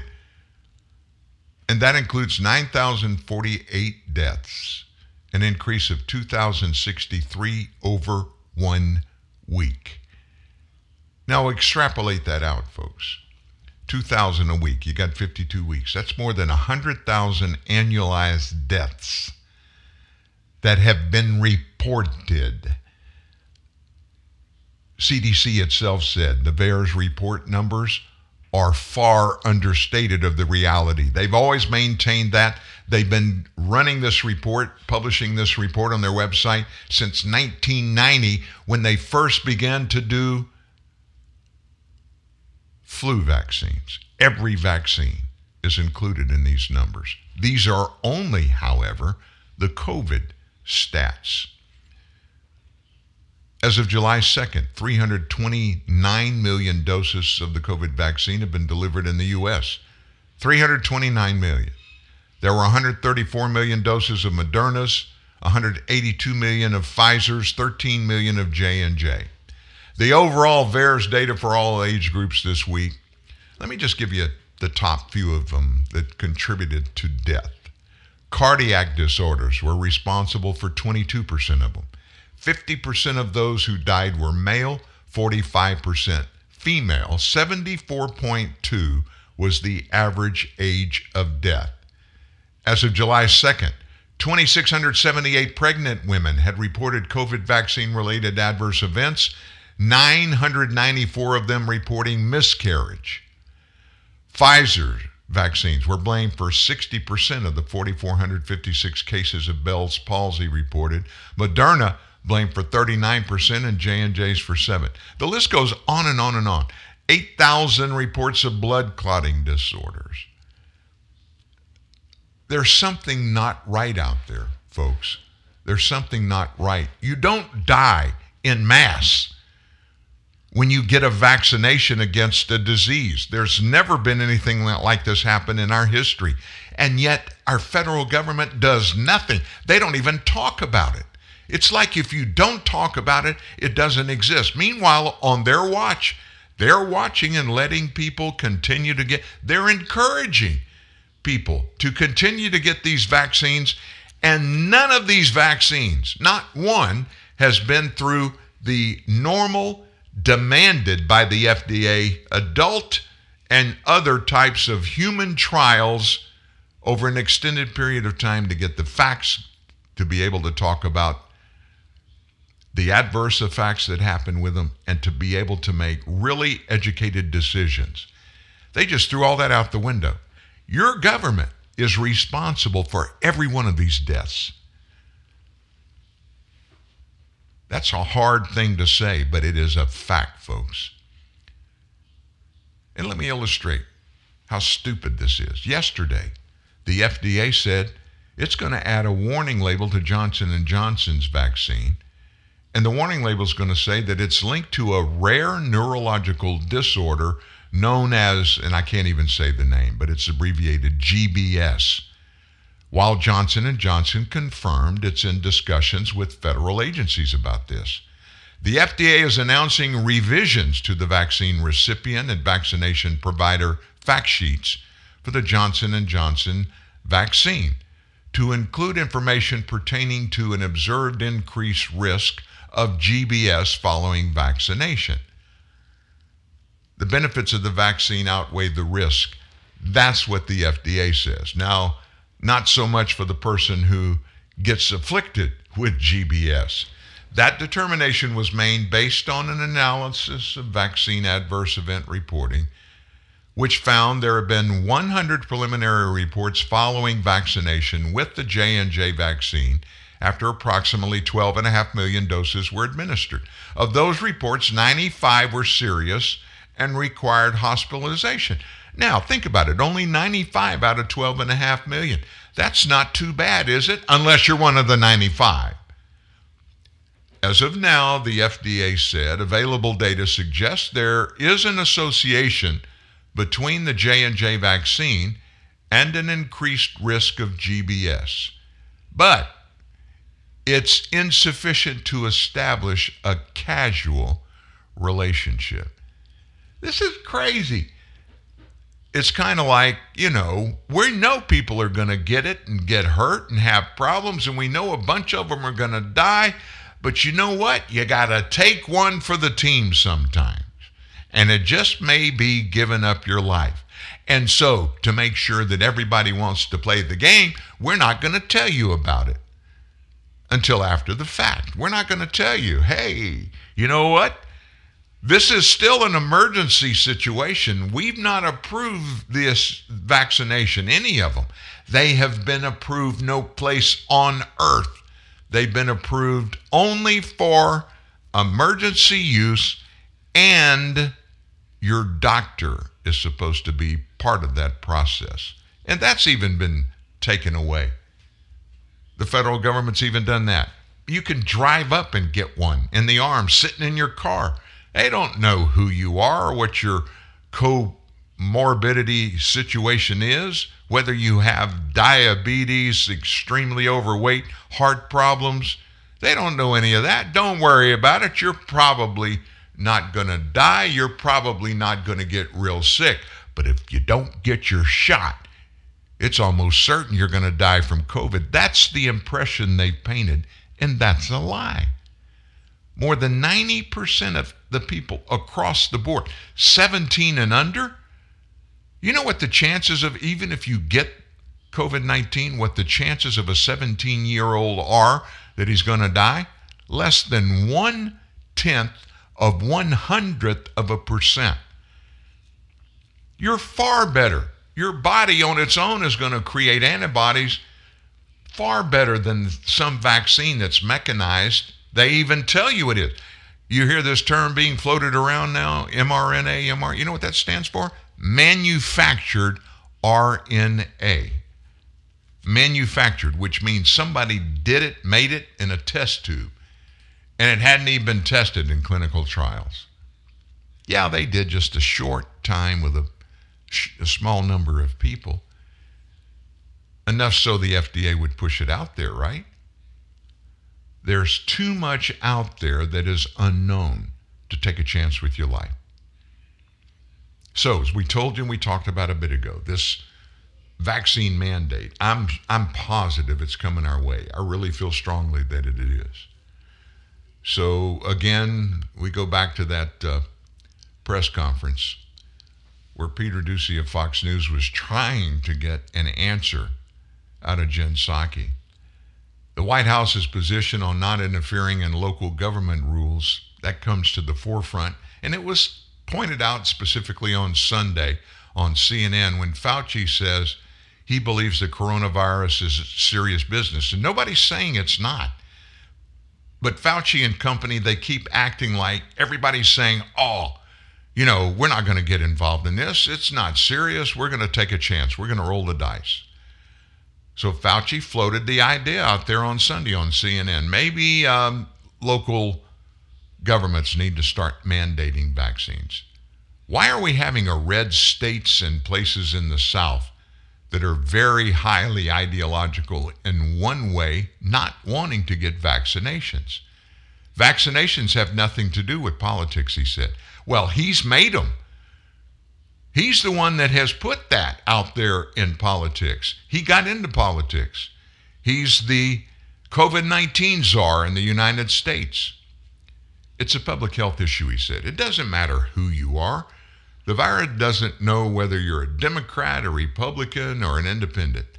And yet there's that divide of people wanting to get vaccinated and not wanting to get vaccinated, which is really unfortunate because it's losing lives. He said on March 11th, seems like a lifetime ago, that Americans should listen to Dr. Fauci. This is Biden saying this. Listen to Dr. Fauci, one of the most distinguished and trusted voices in the world. He has assured us the vaccines are safe. Don't you just feel warm and fuzzy because old Tony, he's got our back. And he's only told us the truth. I mean, I mean, he is a truth speaker. He's given us nothing but facts. He's taken care keeping us safe, making sure we know all the right things and that we do all the right things. And that's what it's all about. That's what professionals are supposed to tell us. That's what experts are supposed to give to us. If you've not gotten a vaccine, let me just say this if you've not gotten it and you're contemplating it, it's a good thing to contemplate. Investigate, find out all the good and the bad, and make a decision based upon what you determine based on the resources you turn to. What's best for you. Don't let somebody shame you into doing this until you're confident. Big stuff happening in Texas. The Democrats, they left town. They're in D.C. That's next. Real truth, real news. TNN, the Truth News Network. Morning face. You get it when you don't sleep well. This is what happened to Linda. Morning, guys. Good morning. Ah, what is that thing? It's me, Linda. Oh my god, it talks! Run! No, it's me, Linda from HR. It looks hungry! Save the children! Save them! Stay back! I've got mace! Ow, that went in my eyes. Quit moving! It's called beauty sleep for a reason. And there's never been a better time to get some. Get 20% off IKEA Sultan mattresses. IKEA, love your home. Whether holding down the fort or bouncing back to school, childhood is always in session. So keep feeding us right with Sun-Maid snacks, just like when you were a kid. Remember their naturally sweet raisins? Yup, still delicious. And so are Sun-Maid's other snacks, like creamy yogurt-covered raisins, sour raisin snacks that taste like sour candy with no added sugar, and Sun-Maid's new s'mores and birthday cake bites. All delicious, all made with whole fruit. Sun-Maid snacks.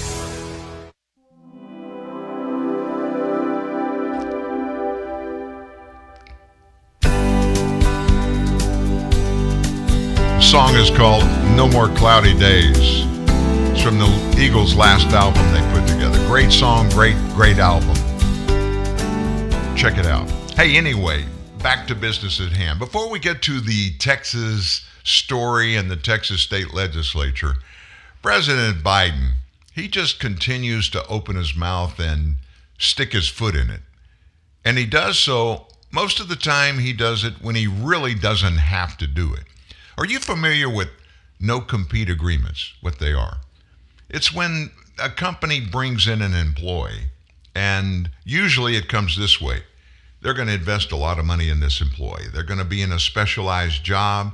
It's going to take a long time to educate them on the specifics of the job, to get them up to speed, and then give them a lot of authority to come in and be a management person at some level. So, those no compete clauses that people in many cases are required to sign to get a to get a job that particular job those jobs are usually higher level jobs in an organization. And so you can't leave and go to, to that company's competitor. So it's a no compete clause. It's it's it's very significant in that it um, it keeps companies from being robbed basically from their best resources by their competitors. If you live in a right to work state, on the most part, no compete clauses are not allowed to be um, executed and enforced in these conversations when they come up. Joe Biden. Now, remember this Joe has never been in the private sector, he's always been in politics, and he knows very little about business other than he thinks he knows a lot about business.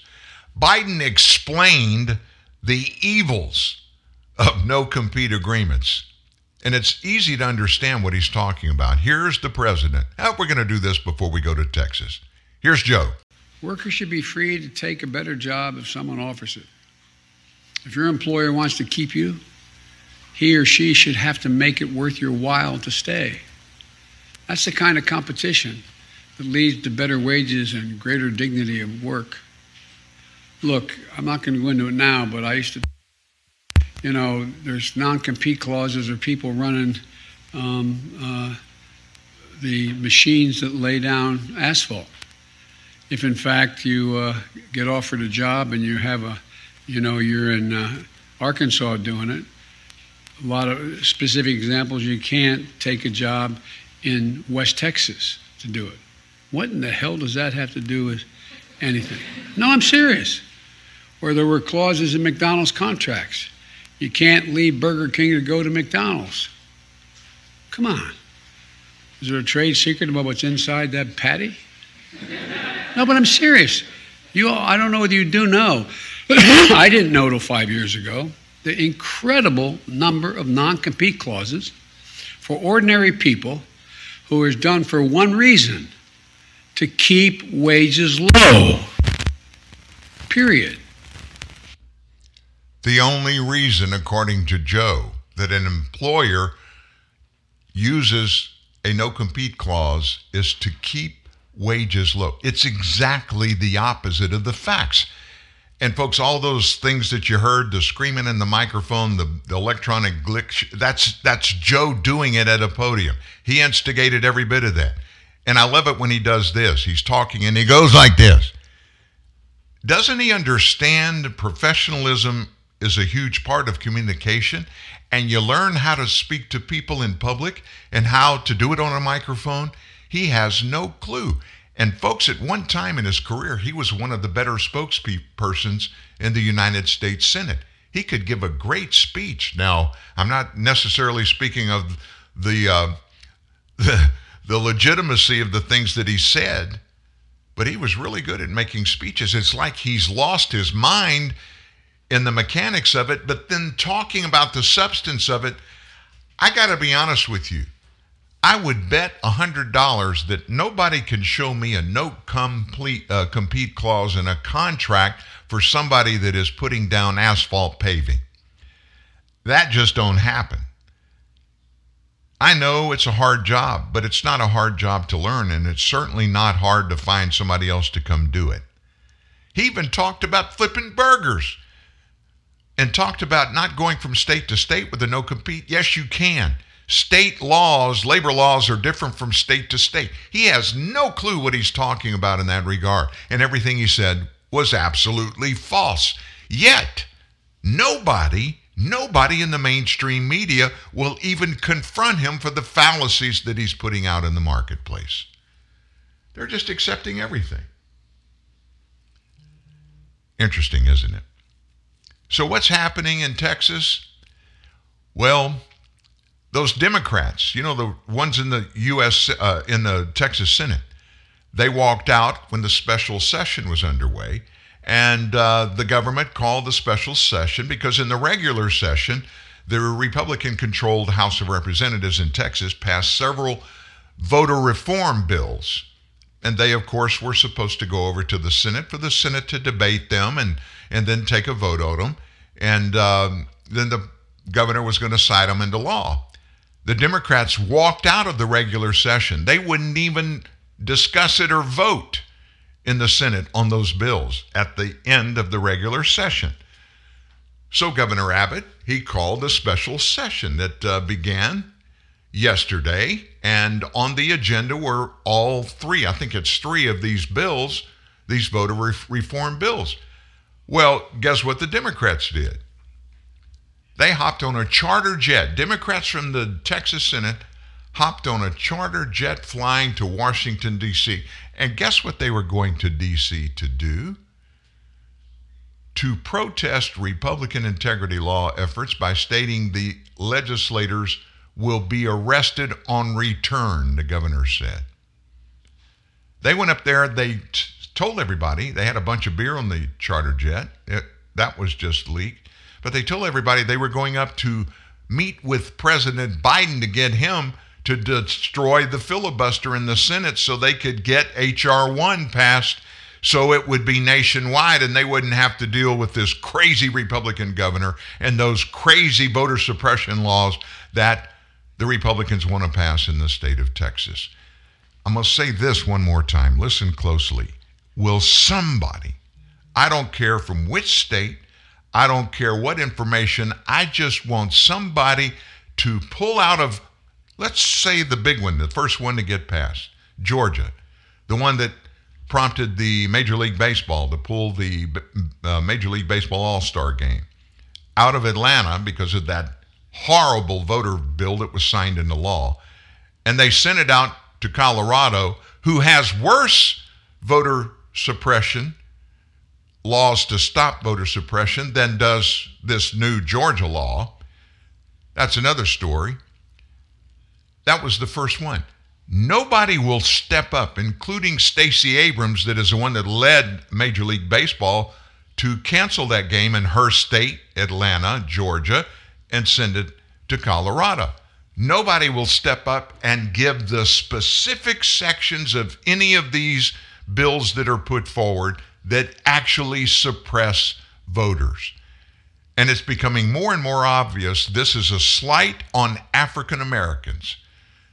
They're being used as a, a ploy to justify fighting these voter reform laws simply because it's an insult. It's suppressing African American vote. And far more than 50% of the people polled that are African American in the nation, they believe voter law security and even specifically these bills that are before these legislatures around the nation should be passed and signed into laws. They want their votes to count. They believe governments are changing and making opportunities to cast ballots even more so and more easily than they were before. Do you know there was never any mail in balloting? There were never any drop boxes in any of these states before COVID 19. Those drop boxes were put in around the nation to accommodate voters during the pandemic. Georgia, in the new law, they made those permanent to make it easier for everybody. They gave longer voting hours. Texas's laws that are being proposed do the exact same things. So Abbott said as soon as they come back to the state of Texas, they're going to be arrested. They'll be cabined inside the Texas Capitol until they do their job. Everybody who has a job's got to show up to do that job, just like viewers are on television shows are watching right now. State representatives have the same responsibility. He said that the Speaker of the Texas House, Dade Phelan, a Republican, can issue a call to have those members arrested. Phelan, who was elected Speaker on January 12th this year, issued a statement yesterday only saying he expects all members to be present in our Capitol in order to immediately get to work on election integrity. Abbott kept pressing the withdrawn Democrats by stating he's going to continue to call a special session after special session after special session all the way up until election time next year. And so if these people want to be hanging out wherever they're hanging out on this taxpayer paid junket, they're going to have to be prepared to do it for well over a year, Abbott warned them.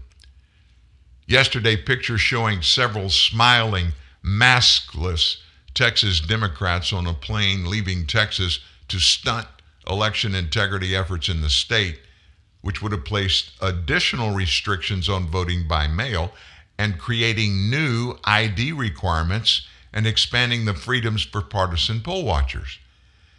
Abbott said on the 2nd of June that one of the primary things we sought to achieve was to address flaws as well as the possibility for cheating in our mail in balloting process.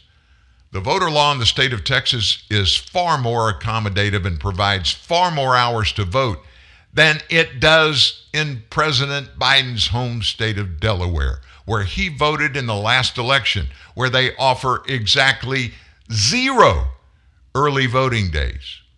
Nobody's talking about voter suppression in Delaware. Do no black people live there?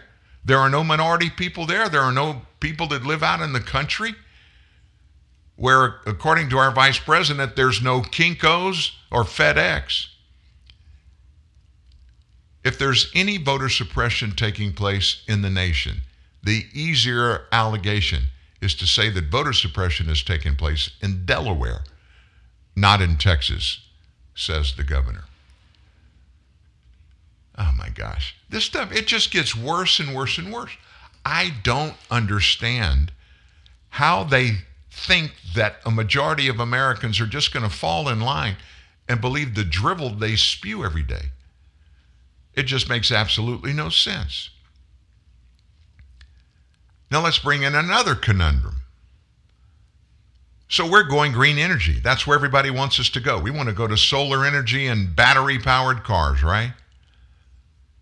Well, let me ask you this where do the batteries for these cars come from?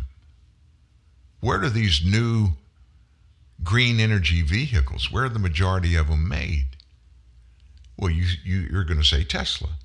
And of course, General Motors and Ford, they have models that are out that are electric, right?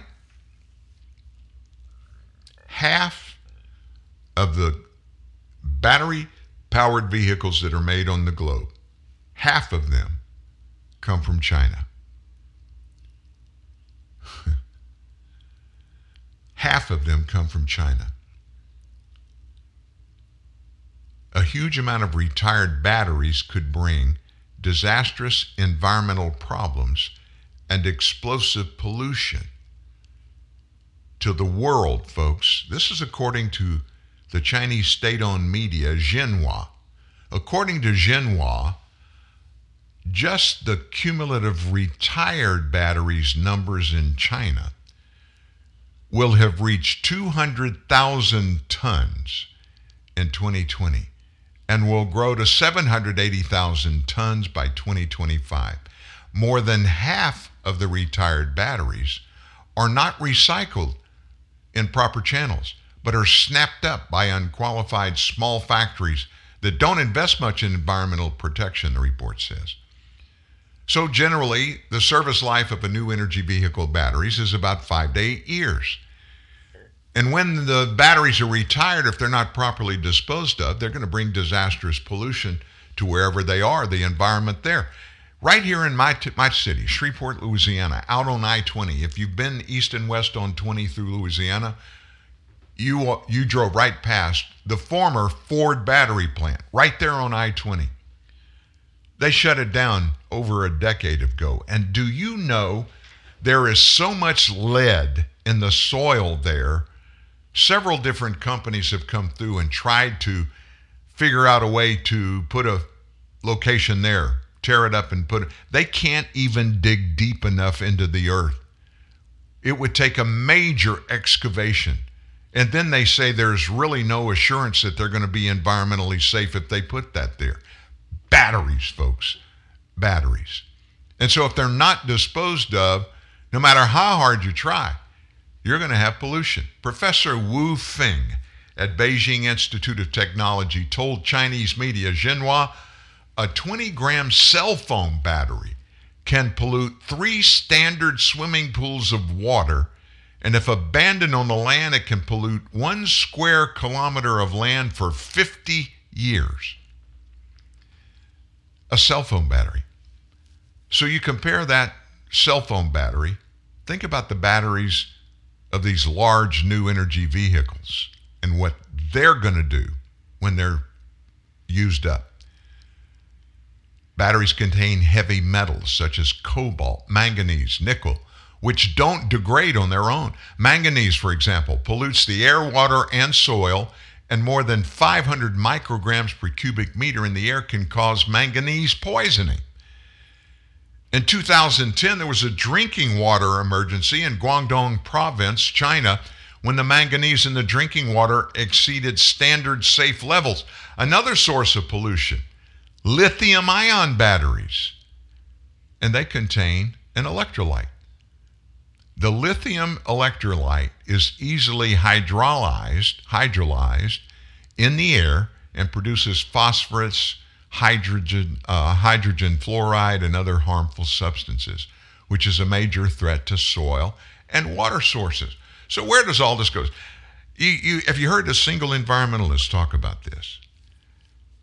C- come on, folks. If there's any legitimacy in any type of real push for safety in any way, it requires exhaustive research to come up with the goods, the bads, the worst possibilities, the best probabilities before you ever make a decision to go that way. This did not happen among any of these green energy sycophants that are pushing us to do away with 100%, all gone, carbon energy, destroy it, and go straight to this stuff. And I promise you, long term, this will create and cause more pollution in the world than any carbon energy product does today. This is fact, folks. This is happening right now. More than half of the energy battery powered vehicles on Earth are produced in China. They've been doing this and dealing with this now. This is their investigation and their results that they're getting. Are we listening to it? Have you heard anybody talk about it till today? No. You hadn't heard a peep. That's a wrap on the day, folks. Boy, it ended quickly. We still got stuff to talk about. We'll carry it over. The good stuff, the, the really important stuff. But I promise you this the air, the news world is going to be full with a whole bunch of new stuff. Every 24 hour news cycle, when it turns over, I mean, it just starts and fills up pretty quickly. Important things. Until then, you have a great Tuesday. Find a way sometime today to stop and breathe deep. Take a few minutes, drink a Diet Coke or a cup of coffee, and just enjoy your life. See you tomorrow. Have a good one.